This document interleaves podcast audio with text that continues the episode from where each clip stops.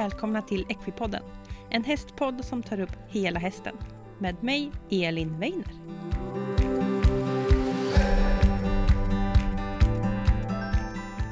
Hej alla glada Equipodden-lyssnare och välkomna till dagens avsnitt. Idag så är det dressyr som gäller och ni som har följt mig lite granna, ni vet att dressyr kanske ligger mig lite närmare om hjärtat. Jag själv är ju dressyrryttare. Och jag har fått möjlighet att prata med Amanda Meyer som är dels Grand Prix-ryttare själv och med fina resultat och även B-tränare i dressyr. Och det här är ett otroligt inspirerande avsnitt måste jag säga. Jag fick nästan rysningar när vi satt och pratade och jag kände bara åh, för jag måste ut och rida. Vi pratar om att dressyr är viktigt för alla och sen så går vi in väldigt noga på utbildningsskalan där Amanda går igenom varje del och är väldigt generös att dela med sig med konkreta tips och tankar och sätt att se och vad de olika stegen innebär. Så det här är verkligen ett jättebra avsnitt för alla som rider, inte bara den inbitna dressyrnörden. Vi pratar lite också om att tävla och Amanda delar med sig lite om hur hon laddar upp och hur hon tänker på framridning inför att hon ska tävla. Ja, ett pangdressyravsnitt helt enkelt, så häng med så kör vi igång.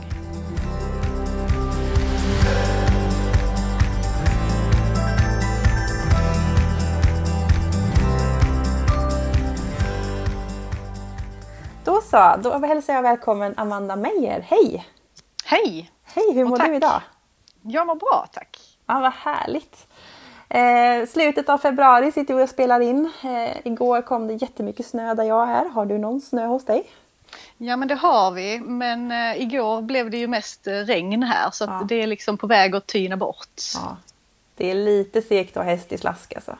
Mm, det är ju det. Speciellt eh, utan ridhus är det inte jätteenkelt just nu. Får man pussla lite.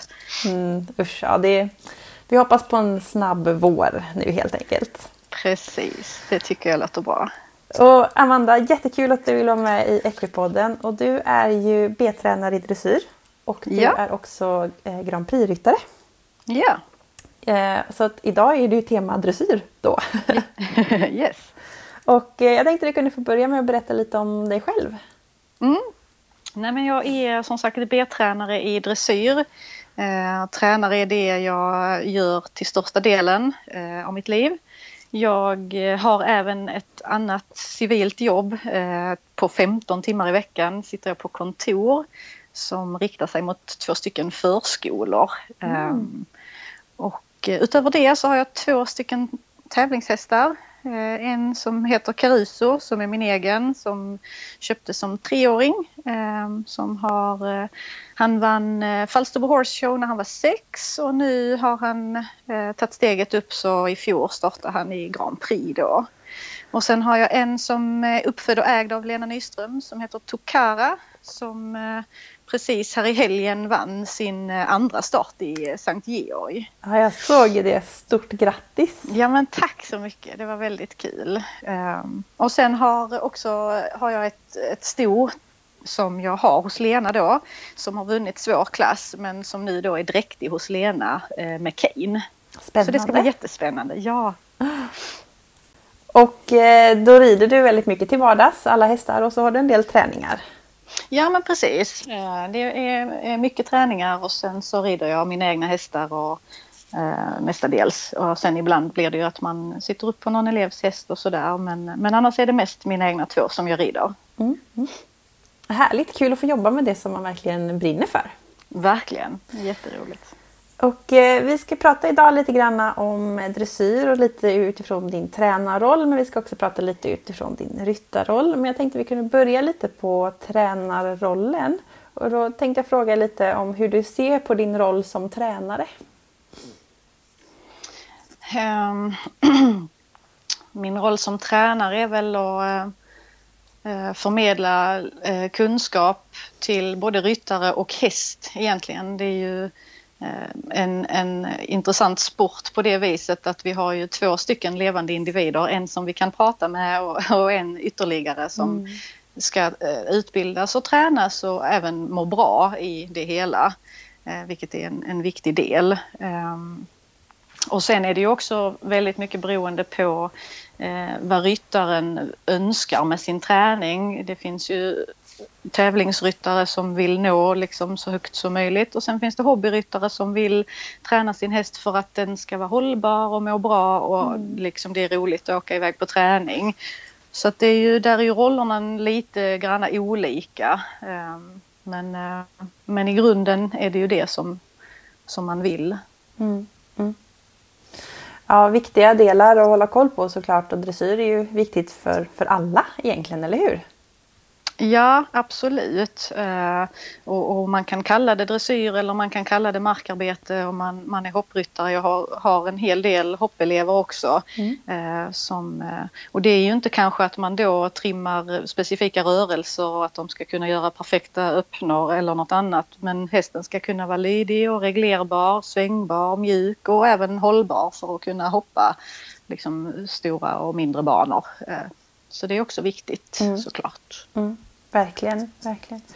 Och vad är det som gör att du brinner för dressyr och att du tycker att den är så viktig för alla att, att ha med sig? Mm. Jag tror att det bara har liksom blivit så. Jag har en mamma som höll på med hästar. Jag spelade egentligen mest tennis när jag var liten, och så gjorde också min bror. Men min mamma har alltid hållit på med hästar och, och sådär. Så sen blev det liksom att ja, men jag följde med i stallet och, och sen blev det liksom, gick över från, från tennis till ridning. Och jag var ganska, alltså tennisen gick ganska bra. Jag var bland de bättre i Sverige i tennis. Mm. Men när jag kom över på ridning och träning så insåg jag att jag hade nog mer fallenhet för det egentligen. Tennis hade jag inte så jättemycket talang för, utan den fick jag liksom träna mig till väldigt mycket. Menar jag inte att jag inte får träna i ridning, men jag har också lite fallen, mer fallenhet för det helt enkelt. Mm. Så då blev det ju också ett intresse som växte liksom på där. Mm. Just det, såklart. Mm. Ja, jättekul, jätteintressant att, att höra. Och mm. eh, när du är som tränare så utgår du från utbildningsskalan. Och jag tänkte vi kunde prata lite om den och hur du ser på det och de olika delarna. Och ja. Då börjar vi kanske med takten då. Mm, absolut. Alltså, utbildningsskalan är ju en, en grund som man har liksom. Som, som man följer till mer eller mindre punkt och pricka. Alltså det är ju inte så att jag sitter och tänker på utbildningsskalan som sådan när man har träning, men den finns liksom rent automatiskt lite mm. i bakhuvudet, för det är ju väldigt naturliga steg liksom, med takt, lösgjordhet, stöd, svung, rakriktning och samling. Mm. Eh, och det följ, faller sig ganska naturligt att följa det där. Liksom, är inte takten på plats så är det väldigt svårt att jobba med, med samling eller svung liksom, och så vidare. Mm. Sen är, är inte stegen så fasta att man måste liksom, beta igenom dem exakt så, men eh, det som jag egentligen tycker är allra viktigast överhuvudtaget i all ridning, både för ryttaren och som i sin, sin tur då påverkar hästen, det är ju egentligen alltså sitsen och balansen hos ryttaren. Um, sitsen är viktig för att den liksom uh, den påverkar ju hästen hela tiden. Vi har ju all vår vikt på hästen. Um, Och den ska, ju, den ska kunna hjälpa hästen och inte stjälpa den. Mm. Eller liksom snedbelasta den på något vis eller så. Och är, är man själv i balans så kan man också, hästen behöver också gå i, i en egen balans för att hålla och inte överbelasta sig. Och, och är vi då kanske lite i obalans, det kan handla om att vi sitter lite snett, eller att man kanske klämmer med benen lite grann, eller någonstans hänger lite i en eller båda tyglarna utan att vara medvetna kanske om det. Vi gör ju inte liksom något sådant med flit, men då är det ju lite grann att ja, då kanske då lägger vi ju hästen kanske någonstans lite grann på framdelen, eller sitter vi lite snett på ryggen så den kan få lite ont i ryggen och så vidare. Så det, det är jätte jätteviktigt. Det är liksom egentligen före utbildningsskalan skulle jag vilja säga. Mm. Det här med ryttarens sits och, och balans för mm. att få med det till hästen. Mm. Och, och, den, och den egenbalansen hos hästen som man då vill ha, alltså egenbalans hos ryttaren och egenbalans hos hästen, den, är, den och lösgjordheten liksom hela vägen genom hästens utbildning eh, är superviktiga för hållbarheten, eh, tror jag. Mm. Och, och hur, hur vet jag ifall jag har en bra egenbalans hos mig som ryttare, och hur ser jag att hästen har en bra egenbalans? Ja, egenbalansen hos en själv som ryttare, den kan, alltså, där är det lite så, ju mer kroppsuppfattning man har eller kroppskännedom man har, desto lättare känner man det. Mm. Men det är ju också så att vi hittar på olika saker eh, som gör att kroppen tror att vi har det. Som jag sa då lite grann, kanske det har svårt att sitta ner i trav, så då håller man sig lite grann fast kanske med benen. Mm. Och så känns det som att det studsar lite mindre, och så ja, men här känns det ganska bra. Mm. Fast det är då för hästen inte är liksom att du sitter i en, i en egen balans och inte stör den liksom. Mm. Så att du be- där, alltså man behöver ha en, en, en bra, ett bra öga på marken, en, en tränare som, som ser det och som är också intresserad av att, att hjälpa dig med det. Eh, så att man kan få upp kroppskännedomen. Mm. Eh, sen är det också viktigt, anser jag, att man har kanske lite hjälp av en sjukgymnast eller en kiropraktor eller vad det kan vara, så att man inte sitter och har för stora skevheter eller låsningar själv, så att, som hindrar ändå att bli liksidig och, och därmed kunna liksom sitta på, på bästa sätt. Precis mm. som vi är ganska noga med att hjälpa hästarna med, med fysio, ekviterapi och så vidare, så är det viktigt för oss själva också. Um, så att vi, vi båda tillsammans med hästen liksom är så, har så goda förutsättningar som möjligt. Um, Mm. Och, och det är också att känna att man sen på hästen kan känna det. Det är ju i princip att du, den ska ha lika god balans från i princip att du ska kunna rida den på helt lång tygel och kunna balansera sig till att du har den liksom i, i, i sin mest komprimerade tävlingsform kanske. Ehm, och att den har samma balans då i sig själv. Att, att inte heller hästen sen vill luta sig eller släppa någonstans, utan då måste vi kunna hjälpa den med det, så att säga. Mm. Mm. Jätteintressant, och jag gillar det du säger, att, att, vi, att vi är en del i teamet och att vi är så duktiga på att ge hästen allt med eh, massager mm. och, och, och terapeuter och allt till höger och vänster, fast vi kanske ofta glömmer bort oss själva. Ja, men precis, och det är ju superviktigt, annars är det kanske faktiskt ofta så att det är vi som har en liten skevhet som vi då placerar ner på hästen lite grann. Mm. Så, så då hjälper det inte så mycket eh, om man enbart gör det på hästen, utan man behöver ha med sig själv, jätteviktigt. Ja, precis, att man, om jag löser det hos hästen fast jag fortfarande är orsaken, så kommer det ju komma tillbaka. Ja, men precis. Men takten kommer ju först, och, och det är man ju liksom, det är ju vad det är. Den, det ska vara en fyrtaktig skritt, det ska vara en tvåtaktig trav och det ska vara en tretaktig galopp eh, helt enkelt. Mm. Eh, och är det inte det, så är det antingen, kan det ju vara såklart något fel på hästen, det får man ju naturligtvis först utesluta, men annars är det ju någonting annat som, som behöver jobbas med, och då får man börja i den änden helt enkelt. Mm. Och hur kan man jobba med det då? Uh, ja, men man kan jobba på olika sätt, och det är också där liksom beroende, är, är, du, är man en kanske lite grönare ryttare, kanske man behöver att för det första veta vilken, vilken eh, takt gångarten faktiskt har, för det är inte riktigt alla, om man kommer från början, som, som vet det idag. Det är inte kanske alla som går på ridskola och får den här teoriundervisningen med sig, så att man får gå igenom det, och sen får de kanske till och med bara sitta och, och blunda eller liksom känna in takten och, och räkna högt i skritt, att de kan känna en, två, tre, fyra och så vidare. Mm. Sen om du kommer liksom från att det är steg liksom ett, och som på en skala ett till tio, så är du kanske liksom på de allra mest avancerade ekipagen, så ska du kunna liksom tänka att du ska ha en takt i traven, och sen ska du kunna ändra steglängd utifrån den. Du ska kunna göra hur långa steg som helst och hur korta steg som helst, men ha kvar samma takt liksom. Så det blir, om man tänker att du kan gå från ökad trav till piaff eller tvärtom.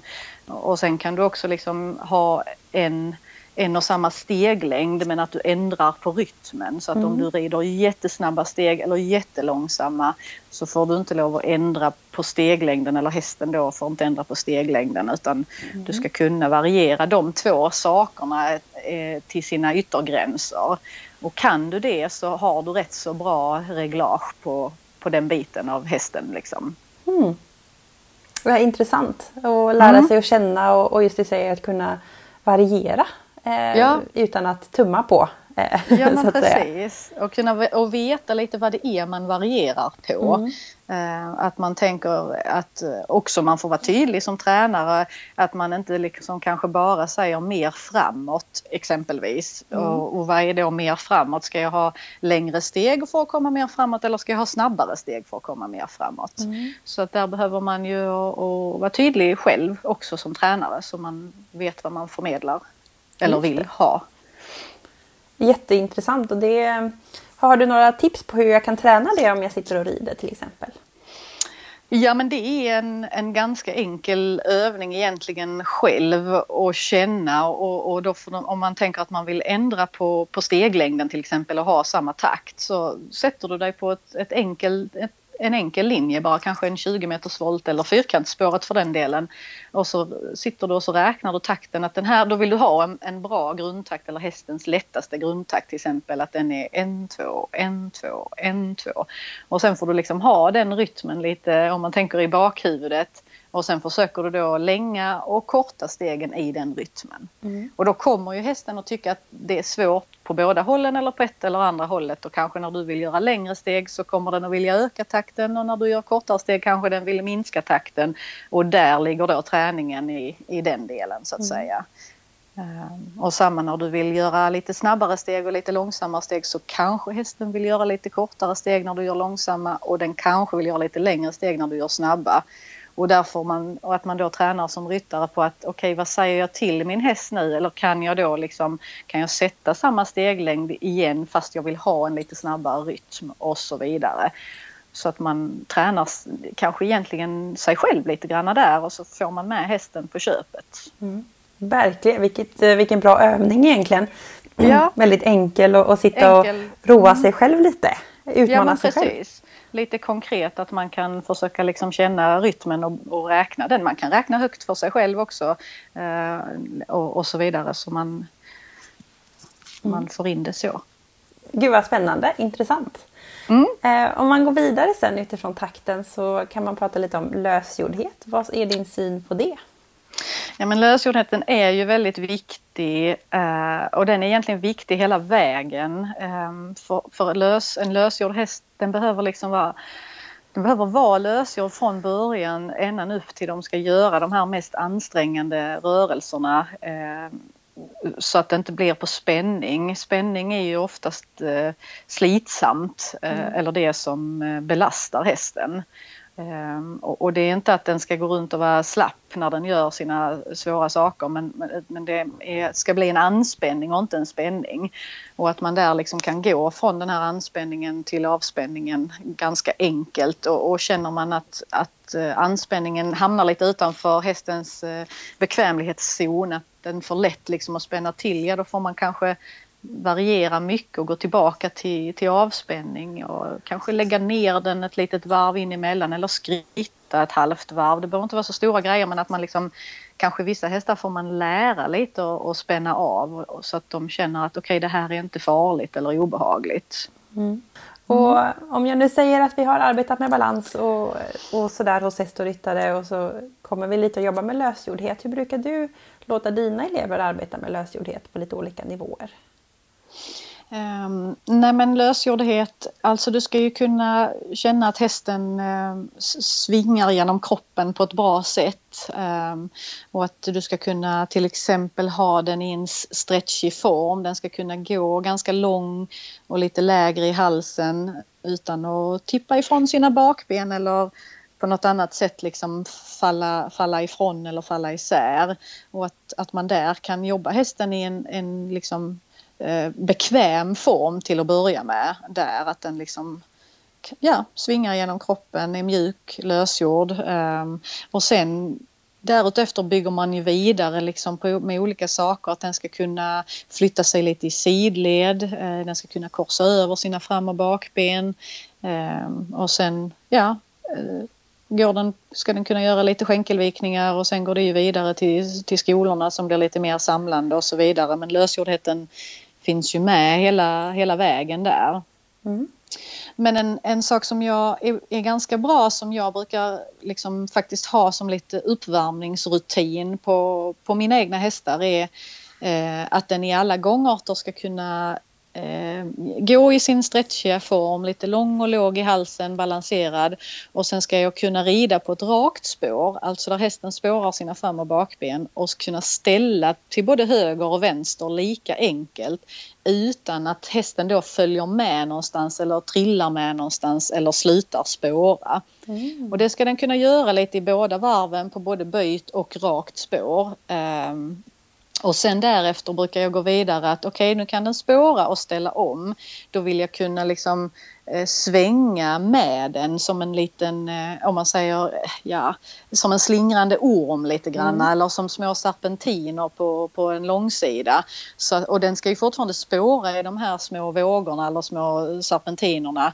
Men att den då kan svänga mjukt med både till höger och till vänster. Och den är lika mjuk och svänger lika mjukt. Den får inte kasta sig eller inte följa med. Och så vidare. Mm. Uh, och det gör jag i alla tre gångarter i, i, när jag värmer upp. Och det i, i, i trav och galopp då står jag ju då i fältsits eller rider lätt i traven mm. när jag gör detta. Sen kan man gå vidare och liksom utveckla det mer när, även när man sitter ner och har liksom check på det. Men det är en sån liten uppvärmningsrutin att känner jag att de grejerna är på plats så vet jag att ja, men då är hästen med mig. Mm. Annars får man kanske lägga lite längre tid på det. Att den kanske vill tappa kontakten på ena sidan eller vill den vara lite stark på någon sida och så får man pula lite med det lite längre den dagen kanske. Och så, men så vet jag att då har jag en bra grund att liksom bygga vidare ridpasset på. Gud, vilken grymt bra övning. Mm. Och då kan det vara bra att titta i en spegelhiss här då, så att man verkligen ser eh, att bakbenen är precis bakom frambenen. Ja men ha, precis, har man en spegel och, eller, in, eller någon på marken som kan se det så är det mm. ju det allra bästa. Mm. Um, och, och kanske lite också få in känslan för det mot en spegel eller mot en tränare. Om man sen inte har det när man rider hemma kanske. Mm. Men att man då kan liksom, då får man öva upp sin känsla lite och, och mm. vara lite ärlig mot sig själv här att... Uh, inte nöja sig liksom att nej men det är nog något som glider, ja men då får jag ta tag i det.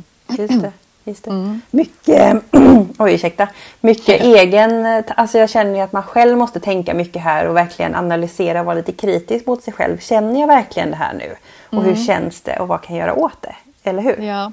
Ja, alltså man får vara sin egen tränare lite grann hela tiden mellan sina träningspass och även under sina träningspass. Mm. Alltså att man får ha en inre dialog med sig själv att eh, är det rätt, är det tillräckligt eller är det avslappnat nog eller sitter jag mitt över hästen eller klämmer jag mer med en skänkel? Alltså jag, jag har själv en inre dialog med mig hela tiden i ridpasset. Mm.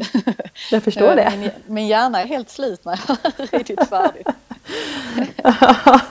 Det är mycket att analysera och tänka och mycket som händer med häst och allting.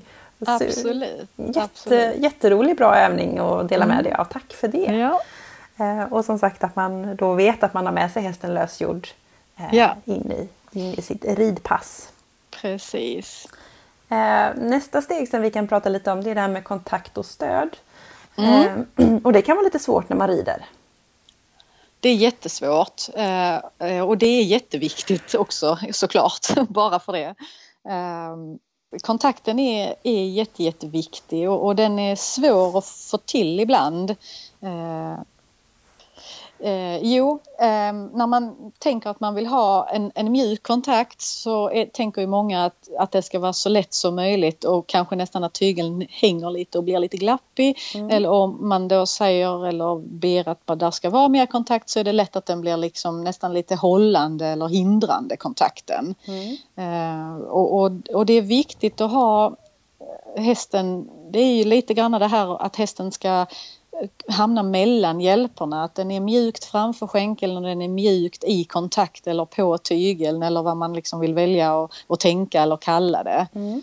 Uh, och, och jag försöker att tänka lite grann hela tiden det här med kontakten, att eh, om man tänker den här, att det ska vara en lite rak linje mellan armbågen och, och hästens eh, bett eller bettring.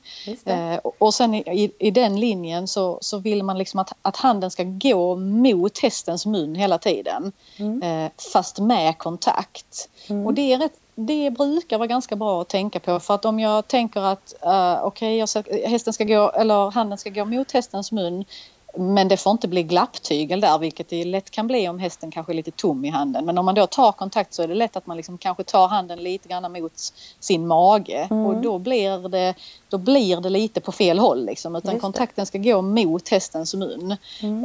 Eh, och då, då, när man har det på plats, ja då är hästen ganska bra liksom. Eller mm. då är den bra i kontakten. Mm. Så, så det är viktigt att tänka det, att, att det ska vara, tygen ska kunna vara sträckt. Du vill inte ha så många gram i den, men handen måste kunna gå fram mot hästens mun och vara mm. liksom fram, framför sadeln helt mm. enkelt. Mm. Ja, just det. Och om jag då tänker framåt, att hästen då följer med, tänker du, så att den inte bara, att det, att det blir som du sa, glappande tygel? Ja, men precis. För den, den, vissa hästar vill ju bli lite starka och vissa hästar vill bli lite tomma. Mm. Och, och där får man ju gradera liksom vilket stöd man accepterar hos hästen. Eh, och, och där är det jätteviktigt att, att eh, man försöker skapa lite, lite grann mer kontakt hos en tom häst. Och man försöker mjuka upp det lite hårdare kontakten hos en stark häst. Mm. Och, och risken när du har en stark häst är att du kanske blir lite svag i din bål eller svag i dina armar, och så blir det att du vill, ja, då håller du hästen istället för det på något vis är lättare för dig själv. Mm. Utan där måste man liksom känna att man kommer ner i sadeln och f- kan fånga upp den lite tyngre känslan med i, i princip med magen eller bålen, och, och sen händerna bara så händerna är bara för att skapa en kontakt, och att du kanske kan lirka den lite mjukare och så vidare. Mm. Men att man inte försöker kanske lösa det så jättemycket att, att med, med tygeln, att den blir stark, utan det är ju oftast något, något annat problem, att den kanske är lite trött i sin bakdel, eller den är inte tillräckligt engagerad, eller den vill liksom tippa lite ifrån sina bakben och så vidare. Mm. Så att, och, och, så att man tänker där att det är inte som hästen liksom vill hänga med i handen. Det gör den inte med flit liksom. Mm. Utan då får man tänka på att den här kontakten vill jag behålla. Jag ska ha mina händer där, jag vill ha en sträckt tygel, men jag får inte börja dra i den. Sen mm. får man börja göra lite övningar, kanske hellre med hästen då, så att den av övningarna liksom mjukar upp sig eller hamnar lite mer i, i och bär sig över sina bakben och så vidare och så vidare. Mm. Just det. Superbra tips ju, intressant. Mm. Jag gillar det du säger, att handen går fram, för jag vet ju själv att det är lätt att har jag inget stöd så det är lätt att man råkar ta handen lite bakåt och skapa någon slags falskt stöd. Ja, ja precis. Och då, och då är ju också risken, liksom, som sagt, på risken på en stark häst eller lite tyngre häst är ju att man eh, håller för mycket bakåt. Mm. Och, och risken på en tom häst när man får handen lite bakåt är ju också att den hamnar för mycket bakom hand. Mm. Liksom. Mm. Eh, och, och det är ju i en, en utbyggnadsfas på en, på en sådan häst så, så är det kanske inte hela världen att den hamnar bakom hand i, i perioder. Mm. Eh, men Men man får inte själv göra så att den inte då har, alltså du, vi måste som ryttare ge den rätt förutsättningar med vår sits att hamna rätt när mm. den orkar vara rätt. Mm. Liksom. Just det. Mm. Att vi ger hästen förutsättningar att göra rätt. Ja, precis. Superintressant.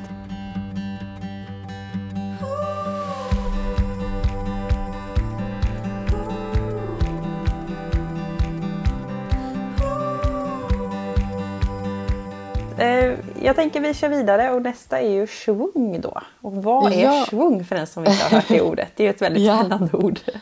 Ja men precis. Och det är väl, ja hur ska man förklara det? Det är väl liksom det här som blir lite, lite uttryck, uttrycksfullt liksom. Mm. Och lite mer liksom man tänker att det är, där är lite gung i gången. Mm. Att uh, den svingar igenom kroppen, det där lilla extra som gör att det ser mm. liksom ännu finare ut. Mm. Uh, skulle jag vilja säga. Och, och svungen kommer ju också liksom, för att kunna vara svungfull så måste den ju vara lösgjord. Det går ju inte att gå och spänna sig någonstans och, och svinga igenom och se vacker mm. ut i sin gång, utan då kommer det alltid, även om du har en, en häst med väldigt, väldigt bra grundgångarter så, så kommer det att synas på ett eller annat sätt, åtminstone för det tränade ögat, att det är på spänning eller det är på något annat, och då blir det inte en ärlig tjung liksom. Just det. Det ser lite mer struttigt, studsande ut. Ja, eller lite flowet. Spänt och forcerat kanske eller mm. något liknande. Mm. Ja. Och, och det tycker jag är en ganska bra, bra grej att, att tänka med dressyr. Dressyr är ju ganska komplext och svårt för en, en icke insatt att liksom förstå det här med att okej, de här stegen var bra och det, så det var för mycket åt sidan eller det var för lite och så vidare. Mm. Men, men en bra grundtanke tänker jag är att det ska se, det ska se enkelt och vackert ut och, mm. och man ska kunna ta med sig någon som absolut aldrig har sett dressyr förr. Uh, och, och de ska kunna tycka att det är vackert, mm. att de ska se det här ekipaget, det, de är samspel, de har blivit som, som de är verkligen ett ekipage mm. och, och det, det ska se ut som att de två dansar med varandra, det ska liksom inte vara uh, hårt och forcerat och uh, så här, utan jag tycker att det ska, det ska vara en dans liksom, hästen mm. och ryttaren emellan, det är, mm. är målet. Sen är det såklart inte så alltid om, om man har dåliga dagar och så vidare, men, men att man har det lite i, på näthinnan att Så vill, så vill vi ha det. Mm. Det ska se, ska se fint ut. Mm. Och, och kommer svungen automatiskt när jag tränar liksom grunden väl som vi har pratat nu? Eller är det något som jag skapar hos hästen? Den kommer, det är lite både och skulle jag nog vilja säga, och det är också lite beroende på vilken häst man har och vilka förutsättningar den har såklart. En viss del av svungen skulle jag vilja säga kommer lite automatiskt när du har tränat den väl i stegen innan. Sen, sen kan man behöva liksom och kanske be hästen och liksom, alltså att man testar av hästen, kan jag få lite liksom mer gång i det nu, att man kanske skapar lite mera eh, vad ska man säga, jag tycker inte om ordet tryck så mm. därför vill jag inte säga det, men, men lite, lite granna eh, ja, skapa ett större gummiband, liksom att man kanske spänner bågen lite granna och checkar, svarar den upp på det här, blir den liksom större och finare i gången och mm. håller sig avspänd, och så kanske man börjar leka med det så tills man tänker att målet är att man ska kunna visa upp ett helt program i den svungen eh, mm. på banan. Mm. Så lite arbeta sig byggande på långsiktigt. Ja, precis. Så att man kanske vill tänka att, att man vill checka. Om jag, om jag tänker framåt lite grann med hästen eh, så, så ska det bli mer svung. Det ska mm. inte bli mer fart. Mm. Alltså där, det tänker jag att man vill checka av. Om man till exempel tänker mera framåt med hästen innan det här är på plats så blir det ofta liksom hastigt eller fort bara. Just det. Men om man har kommit till detta steget och man känner att okej, när jag tänker lite framåt med min häst nu så blir det faktiskt svung. Mm. Och, och det kan ju bli svung i, i, i några meter och, och sen får man kanske liksom tänka lite extra halvhalter igen så man inte tappar iväg så den orkar, eller att den inte orkar så att det blir fart då igen. Mm. Men, men känslan lite grann när, man, när jag tänker framåt och hästen svarar ut med, med svung så är man lite på rätt mm. spår. Spännande, får man testa sig mm. fram lite. Ja, absolut. Mm. Och, och nästa del här är ju rakriktning. Och rakriktning mm. pratas ju mycket om överallt och det är så viktigt. Och, men den kommer väldigt sent egentligen om man tittar, om man skulle tänka att det här är någon slags skala vi följer. Är det så svårt med rakriktning? Ja, men det är svårt med rakriktning, men jag håller också med dig om att, att för mig kommer den också väldigt sent. Jag har ju rakriktningen egentligen långt före ja, svungen. Den kommer ju lite i, i samband med eh, egentligen, mm. ja, den kommer ganska i början eh, faktiskt. Men, mm. men visst, eh, sen är den ju också ett, eh, ett kvitto på det här med stödet och lösgjordheten. Eh, har du inte jämnt stöd så är den inte riktigt rakriktad, och har du inte eh, en lösgjord häst så är den inte riktigt rakriktad. Så att det vävs ju ihop lite grann. Mm. Men ibland kanske man måste börja i änden med att rakrikta den för att få jämnt stöd. Eh, och ibland måste du börja med rakriktning för att kunna lösgöra den. Och ibland måste du börja tvärtom. Mm. Så att där får man ju, det är ju, det är lite precis som jag sa i början där, att, att man kan inte helt titta sig blind på de olika stegen, utan de måste mixas lite grann. Mm. Och rakriktningen är ju oerhört viktig för, också för det som jag sa i början med egenbalansen och mm. hållbarheten på hästen. Att mm. går vi runt och är, är snea eller hästen är sned så är det inte väldigt gynnsamt för den. Mm.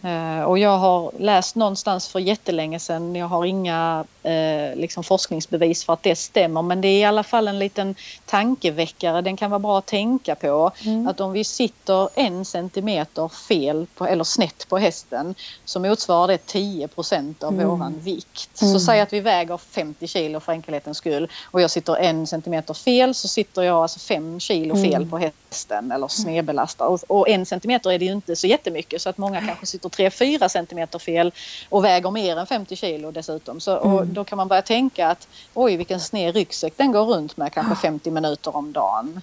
Mm. Så att rakriktningen är jätteviktig, och, och också då hos ryttaren att att ryttaren sitter liksom mitt över hästen. Mm. Uh, och det kan också, där vet man inte alltid vad som är hönan och ägget, om det är ryttaren som är sned från början eller hästen kanske är sned från början och vill lägga sin ryttare lite snett. Men då måste mm. det är ju ryttaren som vi kan prata med. Mm. Och då måste vi liksom säga att här, där måste du vara och, och rida din häst från från den positionen. Och det kan ju också vara ganska frustrerande för ryttaren, för att det är ju samma sak där. Vi sitter ju inte snett med flit, utan vi sitter ju liksom där det, vi tror att vi är i mitten. Mm. Så, så det kan ju ibland kännas som att man sitter väldigt på sidan eller då väldigt snett när en tränare kommer och säger liksom att här mm. har du mitten.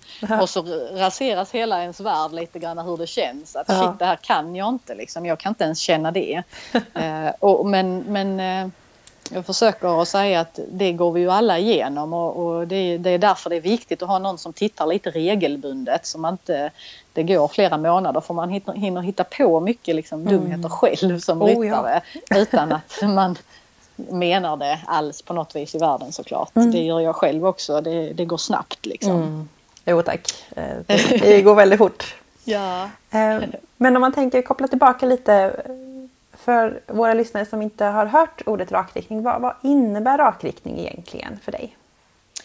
Um, ja, men det innebär ju att hästen ska spåra, att hästens bakben eller bakhovar följer i framhovarnas spår. Uh, och det ska det göra både på böjt och på rakt spår. Mm. Um, så att om du tittar på hästen rakt bakifrån på ett rakt spår, så ska du egentligen kunna se bara hästens bakben till exempel.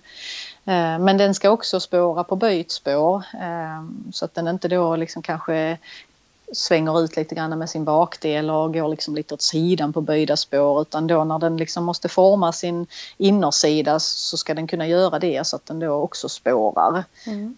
Och detsamma gäller i, i alla egentligen vidare i, i alla rörelser, liksom den ska spåra. Även om vi gör en rörelse, en skola som är på kanske tre spår, så ska mm. den ju spåra i den rörelsen och, mm.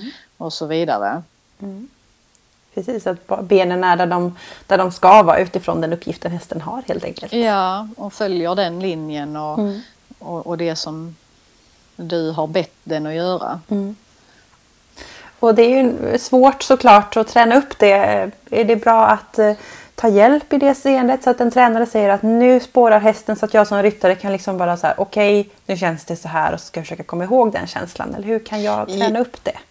Ja, det är ju jätteviktigt, för det är ju samma där att alltså, man vänjer ju sig vid en känsla, och ja. rider man runt mycket själv och hästen tycker det är jättebekvämt och liksom swisha ut kanske med en bakdel i, i högervarvet, mm.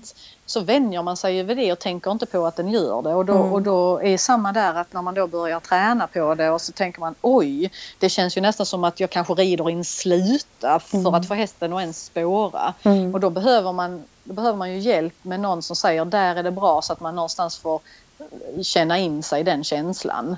Um, så att man kan öva på det själv liksom emellan. Mm. Mm. Mm. Viktiga saker att träna på helt enkelt. Ja, men det är det, absolut. Det är ju jätte, det är som sagt, det är ju hela hästens vikt och kropp som annars mm. eh, hamnar fel, och mm. återigen tillbaka på det där med hållbarhet. Att, mm. ja, men det är jätteviktigt. Mm. Just det. Och, och sista delen här då som vi kan ta lite grann idag, det är ju samling. Och samling mm. förknippar ju kanske många med eh, piaff, passage, eh, galopppiruetter kanske, och ganska svåra saker. Är det det? Mm. Eh, ja, men det är ju den högsta graden av samling eh, som, som du precis har nämnt. Mm. Eh, men första liksom... Första lilla steget i hästens eh, utbildning av samling är ju i, i princip när du rider den på tygeln eller rider den mellan hjälporna. Mm. Där börjar ju hästens liv i, i samlingsbemärkelsen faktiskt. Sen, mm. eh, och, och sen med de här stegen så utvecklas ju det, och det är inte så att du helt plötsligt tänker att nu ska jag gå i samlad trav, utan det, fall, det faller sig ganska naturligt också. Eh, att, att den hamnar liksom mer, tar mer vikt på sina bakben och, och engagerar sig där. Mm. Eh, sen när det kommer till de här samlande, att man ska göra lite mer mot piruetter och som du säger piaff och passage, då är det ju mer att man utvecklar den här samlingsgraden. Mm. Att hästen liksom ska kunna komprimera sin kropp och flytta in liksom eh, bärpunkten längre in under kroppen och, mm. och ta mer vikt på sina, hela sin bakdel egentligen. Mm. Kunna vinkla in sin bakdel liksom. Så samling kan jag jobba med på i princip alla nivåer som jag är på då? Ja, det skulle jag säga. Alltså eh, med, med viss liksom så att, mm. att eh, vilken typ av samling man menar. Men om man tänker samling rent så tävlingsmässigt så, så kommer ju samlade gångarter liksom när du ham- kommer lite mer mot medelsvår klass. Mm. Då börjar man ju prata om samlade gångarter.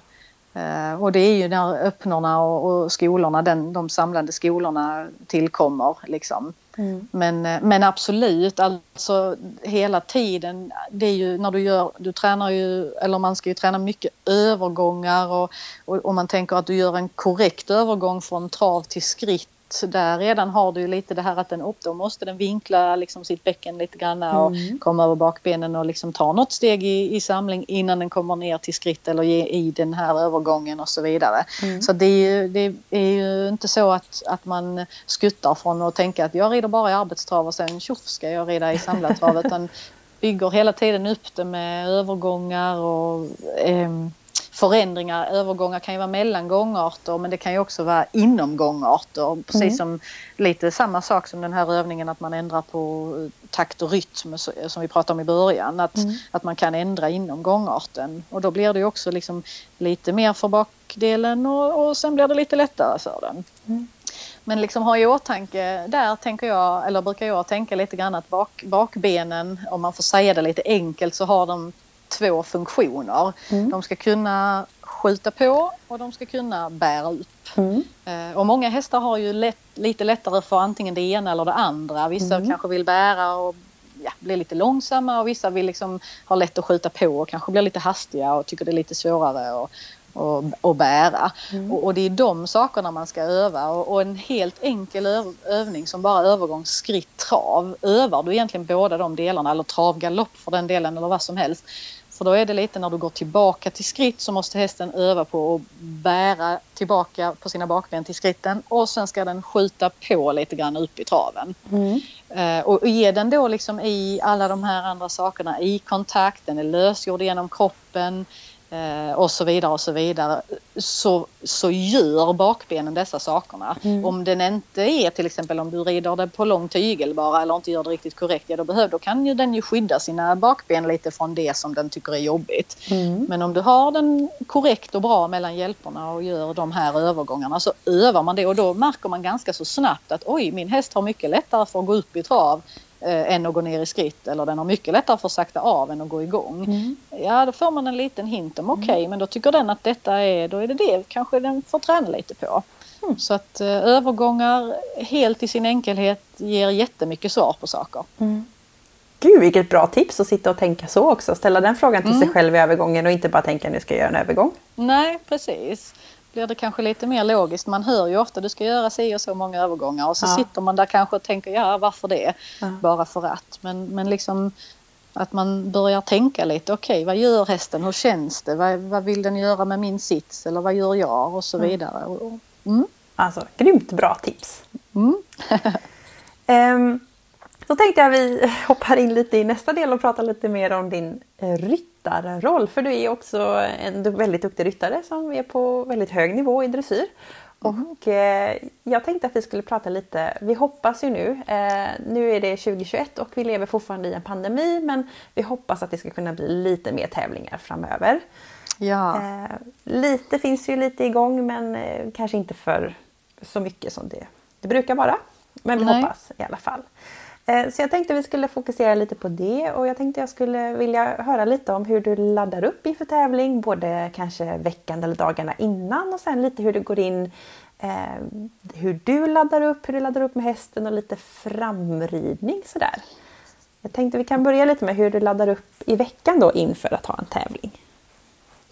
Ja, eh, tänker du med mig själv eller med hästen eller mm. både och? Både och gärna. Ja, alltså om man tänker eh, att man har, det är också lite olika beroende på vad man har. Man har en start på helgen eller om man har flera dagar och om mm. man ska resa mm. till tävlingen eller om det är liksom på nära håll. Mm. Eh, så får man göra lite olika planer helt enkelt, och har man långt att resa då kanske planen får sträcka sig längre än en vecka, för då är det kanske så att man till och med börjar resa liksom veckan mm. innan. Mm. Men om man tänker att man har en, en helt vanlig tävling, att man åker en timme bort och tävlar en mm. dag, um, så får man börja och planera liksom att okej, den här dagen vill jag ha mig själv och hästen på topp. Och så får man liksom stega ner sig bakåt. Vad behöver jag göra dagarna innan? Eh, vad ska liksom, och då ska man ha i åtanke med träning, eh, mm. återhämtning, eh, vila och så vidare och så vidare. Och, och det där är ju väldigt olika. Om man tänker ur hästens perspektiv så är det ju jätte, alltså det är nästan lika olika som det finns lika olika hästar liksom. Mm. Uh, och, och det kan jag nästan bara jämföra med, med det här stoet som jag har då, Tokara. Uh, om man tänker för ett år sedan när jag tävlade henne, så om man tänker dagen innan, så fick jag, kunde jag liksom jogga henne lång och låg och känna att hon var mjuk och med mig. Gjorde jag ett mer pass eller större pass dagen innan, och sen kommer man på tävling och hon blir lite nervös och lite så, så blev hon ganska snabbt trött på den tävlingsplatsen. Mm. Utan jag behövde ha lite energi kvar i hästen. Mm. Medan hon nu, och jag tror att det kanske, och det kan handla både om att de inte är eh, tillräckligt starka rent fysiskt ännu, för de går ju från unghästar och blir ju starkare och starkare såklart. Men det kan också handla om att man, de, rent tävlingssituationen, att, att de blir lite nervösa, att de mentalt, för mentalt kan ju också dränera dem lite på energi, att så här mm. att de blir mm. trötta för att det är mycket intryck liksom. Mm. Medans idag då, eller nu i helgen till exempel, så Så är det, nu har hon kommit då ett år vidare, så nu fick jag rida ett, ett rätt så bra pass dagen innan, plus att jag fick jogga henne på morgonen innan för att då istället liksom generera den här ytterligare energin som hon har fått med ork och uppbyggnad mm. och, och sådär. Mm. Så, det, det där, och det, så det är ju också, man tänker man får lägga upp en plan, men den får man ju hela tiden revidera lite grann mm. och känna efter. Och ibland måste man prova sig fram. Ibland mm. blir det tokigt, men det är för att så ibland måste man prova. Okej, jag får prova rida på morgonen. Ja, här blev den lite trött. Ja, men då vet jag det till nästa gång. Eller jag får prova kanske vila den eh, på torsdagen om den ska tävla på, på lördagen. Oj, den blev lite för pigg. Nej, då kan jag kanske inte göra det. Men mm. för att bli bättre så måste man ibland prova sig fram. Mm. Och, och passa på att prova dig fram på de tävlingarna som kanske inte spelar så stor roll. För mm. att ha det bra när du kanske kommer till en större tävling eller ett mästerskap. Eller det som, där du känner att det är detta som betyder någonting. Mm. Det, det tror jag är väldigt viktigt att våga testa. För ibland, eh, om jag har kopplat in mig själv, så tänker man tävling, tävling, nu ska jag vara på topp varenda gång. Ja. Men, men det nog är bra att, att känna att okej, jag gör det här, så här gjorde jag den här gången och då fick jag det här utfallet. Hur kan jag göra nästa gång för att bli bättre? Ja. Och det tror jag att många tävlingsmänniskor är. Jag är precis likadan. Mm. Jag vill vinna varje tävling, ja. Om jag ska vara helt ärlig. Men man får ju liksom rannsaka sig själv och man får gradera saker. Att okej, eh, är mitt mål att jag vill komma till ett S M eller till ett E M, så, så måste ju den tävlingen vara viktigast. Mm. Och sen får de andra vara liksom kval eller steg eller utbildning till att där ska jag kunna prestera. Mm. Men, men när jag väl är liksom, när jag väl är på hästen och har gjort det jag har tänkt och testat det jag ville tänka, så är, är ju jag precis likadana. Ja. Då, då vill man liksom. Ja, ja, men det är, då, det är väldigt bra att höra, tror jag, att man får, mm. att man får med sig den tanken. Och ja, om man tänker absolut. Att du har gjort en plan, om ni har laddat upp, och så som vi säger då, att vi åker en timme eller två kanske och, och ska starta. Mm. Och man kommer fram till tävlingsplatsen. Gör du någonting mentalt för att du ska vara på bästa mentala plats? Ja, eller ja. jag, jag tycker jättemycket om att gå igenom programmet. Mm. Eh, många gånger gör jag det. Eh, både innan tävlingsdagen men även på tävlingsdagen rätt så mycket. Mm. Eh, och jättegärna om jag har någon som kan köra, liksom kör bilen åt mig, att jag gör det i bilen också. Mm. Eh, eller liksom har tid att sätta mig på tävlingsplatsen. Och, och, och gärna är den tävlings... Jag, jag vill gärna se tävlingsbanan också om jag har någon möjlighet, så att jag kan liksom mentalt gå igenom den där. Mm. Och känna där i det. För man har ju en, en plan med sin häst att, att den har liksom, behöver förberedas på vissa sätt inför vissa rörelser och, och sådär. Att man kan känna just det, i den hörnpasseringen måste jag tänka lite mer ställ. Och i, på den långsidan måste jag tänka liksom mina fyra halvhalter för att mm. liksom, och så vidare och så vidare. Så att man någonstans har, har sett det mentalt på banan också. Mm. Och ibland finns det ju inte tid till det, men, men då kanske man kan gå in och bara se hur, hur står banan, kan jag få en blick, och sen kan jag göra det när jag kanske tränsar hästen till exempel, mm. den mentala biten. Mm. Eh, om man kanske startar i första klassen så, så har man kanske inte... Men banan står ju där så att säga. Mm. Så kan man vara i tid och bara gå in och se att okej, okay, domarbordet är på det hållet eller, och så vidare. Så, det är så rosa blommor i hörnet. Och. Ja men precis. För då är ju någonstans jag förberedd på när jag kommer in. Mm. Eh, på att ja, men jag kanske har en häst. Eh, till exempel vallacken jag har jättetittig på sådana här solkatter. Ah. Okej, okay, där, där kommer att vara kanske någon solkatt. Den kommer att flytta sig. Men då vet jag att när jag kommer in på banan så kommer jag behöva liksom... Jag säger att jag får lov att starta inifrån banan. Då kommer jag behöva rida över de där solkatterna mm. ett par gånger från alla håll. Och sen är det fine med det till exempel. Mm. Eller man, så att man känner sin häst och vet liksom att lite grann så man inte själv blir överraskad och börjar, måste börja leta saker liksom när man kommer in. Utan mm. man har en liten plan för att känna sig lite lugn och trygg i det när man kommer in. Mm. Superbra sen, tips. Ja, och sen kan det mycket väl vara så att det var kanske ingen solkatt när jag tittar in, men där är en. Ja, då får man ju tänka om och säga okej, okay, då får vi göra det. det man får ju inte vara, liksom, bli för låst i den planen. Mm. Men, men någonstans för att känna sig trygg att man, man har en mental plan. Mm. Mm. Mm. Och, och gärna se programmet eh, i, i hjärnan liksom... Att man lyckas med programmet. Eller mm. det var en sån... Eh, jag läste... Eh, trettio poäng eh, idrottspsykologi på högskolan i Halmstad. Och då var det ju också ofta en sån här sak. Man, man skulle visualisera det tills man lyckades. Ja, just det. Och det kan ju vara att man har en sexåring som har svårt att byta. Och när man visualiserar så kanske den bara, nej den missar bytet. Nej den missar bytet. Mm. Då får man visualisera det tills, wow, det där bytet blir jättefint. Ja, snyggt. Och då har man förberett sig ganska, då är man liksom, för då är det det man går in på banan med. Mm. Mm. Um, och det är ganska bra. Jag vet det var en, eh, en, en annan häst för många år sedan som jag skulle gå in och rida just en sexårsklass. Eller kanske, nej det var kanske till och med en sjuårsklass i Falsterbo. Jag kommer inte riktigt ihåg. Mm. Eh, och och ju, det var nog en sjuårsklass och det var struligt med serierna. Och den tyckte det, åh, den var ju ganska ung och den vimsade till i den där. Och så hade jag en tränare som sa till mig, Amanda, tänk nu på att han kan byta galopp.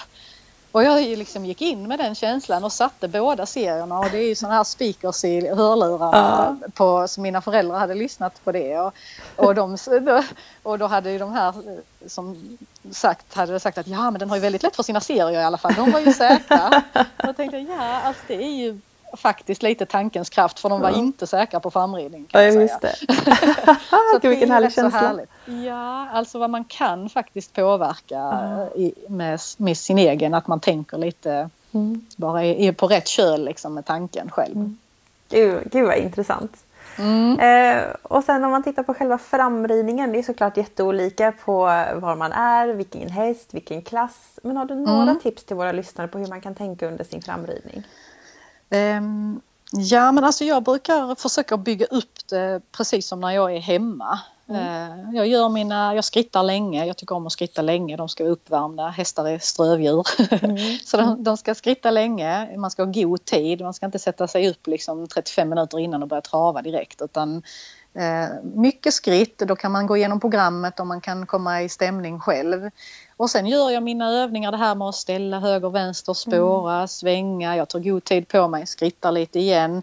Och sen börjar bygga upp liksom på det viset som, som den hästen behöver. Mm. Kommer till liksom lite de klurigheterna som den hästen har, tar mig förbi dem. Mm. Inte känna att åh, nu är jag på tävling, jag ska bara sitta här liksom och... och hoppas att det går mm. liksom, utan man måste våga rida på framridningen och så hästen också känner igen sig mm. så att det blir ett ridpass när du kommer in på banan, annars är det ju lätt att vi liksom, oh nu är det tävling, nu ska vi bara sitta fint och visa upp oss och så mm. blir det inte alls som när man rider hemma och hästen känner inte heller igen sig. Just det. Um, utan också ha en liten plan och, och liksom kanske lite samma där, ha en liten plan för vad funkar för min häst på framridningen mm. och där också får man liksom prova sig fram att ja, idag får jag prova att rida fram lite mer intensivt eller okej, idag får jag prova att, att jogga den lite på morgonen och sen kanske bara precis känna igenom någon rörelse på, på framridningen eller vad, vad passar för min häst. Vissa hästar behöver komma igång under lång tid, vissa mm. hästar blir stressade och då får man kanske liksom hålla ner det så de inte blir för heta när de kommer mm. in på banan och så vidare. Mm. Men mm. det är ju jättebra tankar att tänka så att hästen, för vi vet ju att vi är iväg och tävlar fast hästarna vet ju kanske inte riktigt det på samma sätt, så att man försöker Nej. hålla det så att de känner igen sig. Det var väldigt ja. bra sagt. Ja, precis. För för dem är det ju bara lite spännande att de är på en annan plats och där är lite fler kompisar liksom. Ja, just det. Som man helst vill att de ska fokusera på, på ryttaren mer såklart. Mm. Men, men ja, de ska känna igen sig och bygga upp det lite grann som, som du hade gjort hemma. Bara mm. det att när då hästen känns som bäst så ska du kunna rida in på banan. Mm. Jättebra tips. Mm. Eh, ja, vi har pratat på en stund, du och jag, Amanda. Och eh, jag har fått en del lyssnarfrågor till det här avsnittet. Och de har jag hoppas jag har bakat in så att ni lyssnare är nöjda. Men jag tänkte att du skulle få en fråga som är lite mer specifik än fått av en lyssnare. Och det är en som undrar vem som är din idol eller vem du ser upp till. Ja, det var en jättebra fråga. Um, och jag tänker att man, det, det finns ju många fantastiskt duktiga eh, personer som, som man ser upp till på olika vis, tänker jag. Mm. Eh, och om man tänker rent eh, ridmässigt så... Ja, såklart tycker jag ju Charlotte Jardin mm. eh, rider jättefint, mjukt, sitter fantastiskt eh, mjukt och i balans. En riktig förebild och jag tror verkligen att hon, eller hon och Carl Hester då har gjort väldigt mycket för den moderna rid- eller dressyrsporten där vi är idag. Att, att just det här att det ska vara mjukt och hästvänligt mm. och se enkelt ut, inte vara på, på liksom tryck och tvång och...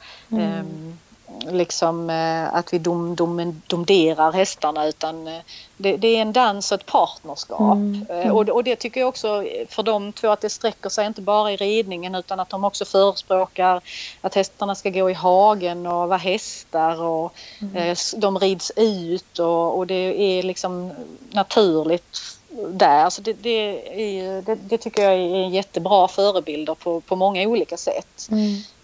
eh, Sen om man tänker rent liksom prestationsmässigt så är ju en, en kvinna som Isabelle Werth eh, mm. som plockar fram liksom världsstjärna efter världsstjärna. Mm. Det är ju otroligt imponerande och, eh, och även liksom, ja, hon har en annan civil eh, utbildning också som hon har. Arbetar hon väl inte med det tror jag, men, men eh, i alla fall liksom, hon har huvudet på skaft, den ja, kvinnan. Verkligen. Mm, så att, nej men det, det finns och jag försöker tänka att man att man ska, ska våga och, och beundra folk och liksom ta och plocka de bitar som man skulle vilja eh, ha själv mm. eh, och, och skapa sin egen liksom, målbild av hur man vill vara som ryttare och hästhållare och tränare, att detta vill jag förmedla och detta vill jag kunna göra. Sen lyckas vi naturligtvis inte alltid med allting, men om man liksom vet vad man vill så, så är det i alla fall dit man går. Mm, mm. Jättebra. Jag tror också det är viktigt att, att se att det här har den personen, dit vill jag, och så plockar man mm. något annat från en annan person och, och skapar sig någon slags egen ja. eh, väg eller önskan att nå kanske man kan säga. Ja, precis. Jätteintressant. Jag tänkte att vi skulle avsluta med en sista fråga, och det frågar jag alla mina gäster som är med, och vi har lite tema i Equipodden med mental träning och mental hälsa och ja, mental styrka kanske man kan säga. Du pratade lite grann om under tävlings, när vi pratade lite om tävling och framridning och uppladdning och sådär. Men är det någonting du gör i din vardag som får dig att må bra mentalt? Mm. Um. Ja, alltså det är ju, det är ju säkert lite, lite olika saker, men om man tänker rent som inte alls har med, med hästar eller någonting annat att göra, så är det ju att, att jag och min sambo har skaffat en liten valp här ja. nu i somras.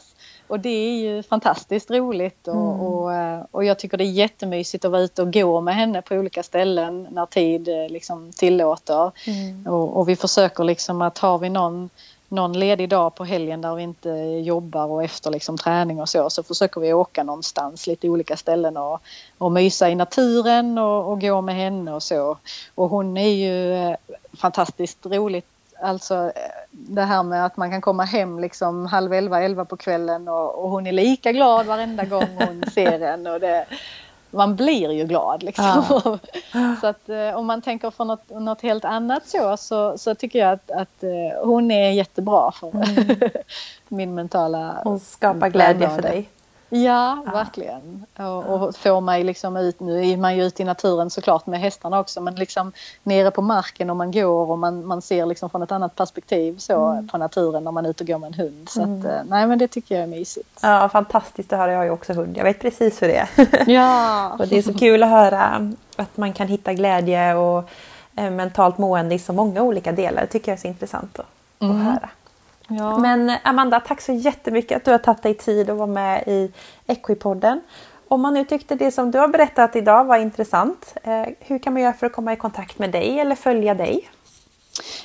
Jag har en Instagram-profil som heter Amanda M. Dressage där man kan följa mig, och vill man komma i kontakt med mig så är det oftast enklast att mejla mig på amandameyer at hotmail dot com. Mm.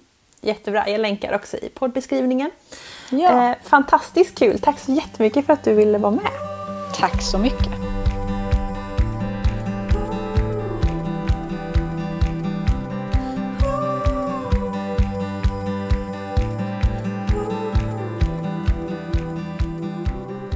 Jag tyckte i alla fall det här var ett grymt bra och inspirerande avsnitt. Jag hoppas att ni lyssnare också har blivit inspirerade och fått lite mera fördjupad kunskap om utbildningsskalan i dressyr och, eller ja, egentligen i all ridning. Tack så jättemycket Amanda för att du ville vara med. Eh, ni som lyssnar, glöm inte gå in och kolla in Amanda på Instagram och även Equipodden på sociala medier, både Instagram och Facebook, för att inte missa någonting när det kommer ut någonting nytt. Ja, men med det så önskar jag er en fantastisk vecka och jag hoppas ni har lite vårsol så ni kan komma ut och värma er. Så hörs vi nästa vecka. Hej då!